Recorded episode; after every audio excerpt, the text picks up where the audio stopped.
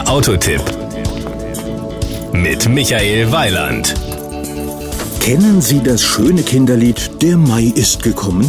Nun, in unserem Fall schlagen allerdings nicht die Bäume aus, sondern die Autohändler, namentlich die von Peugeot, stellen ihre neuen Modelle vor. Und das sind gleich alle drei aus der neuen 308 Baureihe. Das Outfit.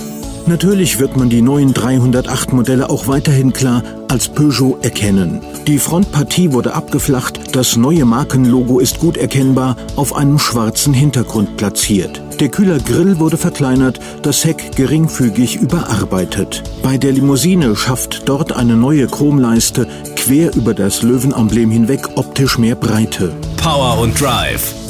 Wer die erste Entscheidung zwischen Limousine, SW und Cabrio getroffen hat, dem steht die nächste Qual der Wahl bevor.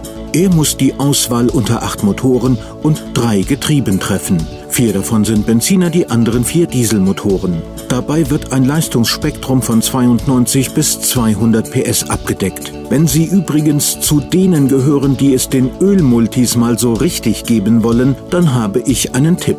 Den 308 als 1,6 Liter EHDI FAB mit EGS6 Getriebe. Der kommt mit sage und schreibe 3,7 Litern Diesel im Euromix aus. Das wird Ihnen die Freudentränen in die Augen treiben, während der Tankwart eher bittere Tränen vergießen wird. Die Innenausstattung. Wenn Sie nun glauben, Sie wären fertig mit Wählen, liegen Sie falsch.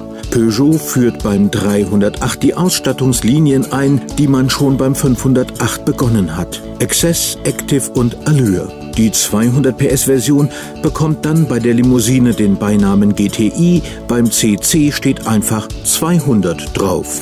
Die Kosten.